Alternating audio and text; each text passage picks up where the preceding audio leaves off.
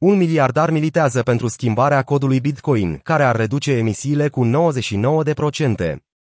Miliardarul Chris Larsen și câteva organizații de mediu importante vor lansa o campanie prin care speră să determine comunitatea Bitcoin să facă trecerea la sistemul de verificare pentru tranzacții Proof of Stake, Proof of Stake. Mișcarea ar reduce emisiile poluante rezultate din minarea criptomonedei cu până la 99%. În acest moment, activitatea de minare a Bitcoin consumă la fel de multă energie ca Suedia, potrivit unor studii citate de The Guardian. Consumul l-ar putea egala pe cel al Japoniei, a treia cea mai mare economie a lumii, în doar 5 ani.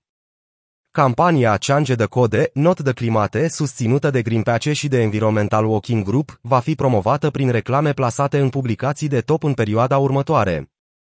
Larsen și aliații săi se bazează pe câteva lucruri în această inițiativă.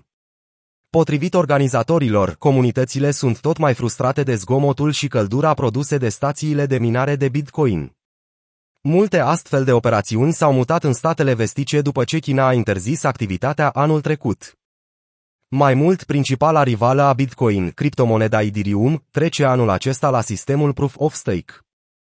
Chris Larsen, cofondator al Ripple, vreau ca Bitcoin să aibă succes. Chris Larsen investește 5 milioane de dolari în campania Change de Code, Not de Climate și crede că Bitcoin va pierde susținerea investitorilor dacă nu își micșorează amprenta de carbon. Generațiile tinere sunt sensibile la aceste probleme. Se vorbește tot mai mult despre o afecțiune psihică numită ansietate legată de mediu sau ecoansietate. Cei care suferă de ea trăiesc cu teama că un dezastru natural se poate produce în orice moment. Chris Larsen are dețineri importante în Bitcoin, Photo, Flickr, Fortune Brainstorm T. Vreau să văd Bitcoin și Ethereum reușind, a declarat Larsen pentru Bloomberg. Antreprenorul are o avere estimată la 3,4 miliarde de dolari, realizată din investiții în active cripto. Chris Larsen este cofondatorul Ripple. El deține, pe lângă XRP, Bitcoin și Ethereum. De aceea, Larsen spune că această campanie nu are țelul ascuns de a ataca o criptomonedă rivală.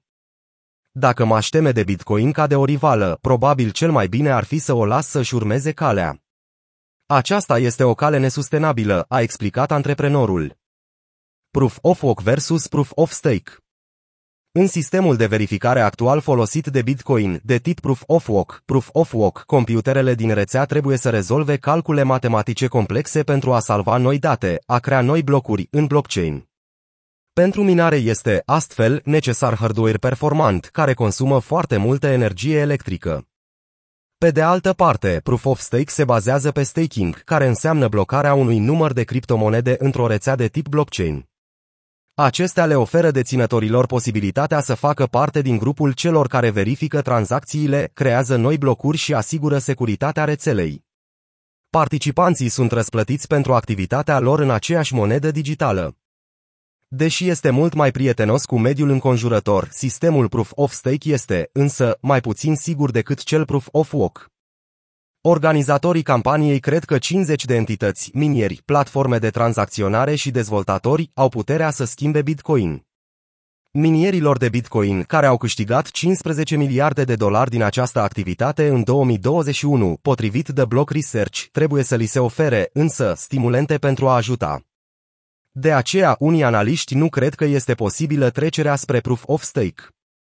Aș pune șansa ca Bitcoin să treacă vreodată la Proof of Stake la exact 0%. Nu există apetitul printre minieri să distrugă securitatea protocolului printr-o asemenea mișcare, a declarat Chris Bendixen, un cercetător din cadrul CoinShares și unul dintre cei mai mari experți în minarea criptomonedei.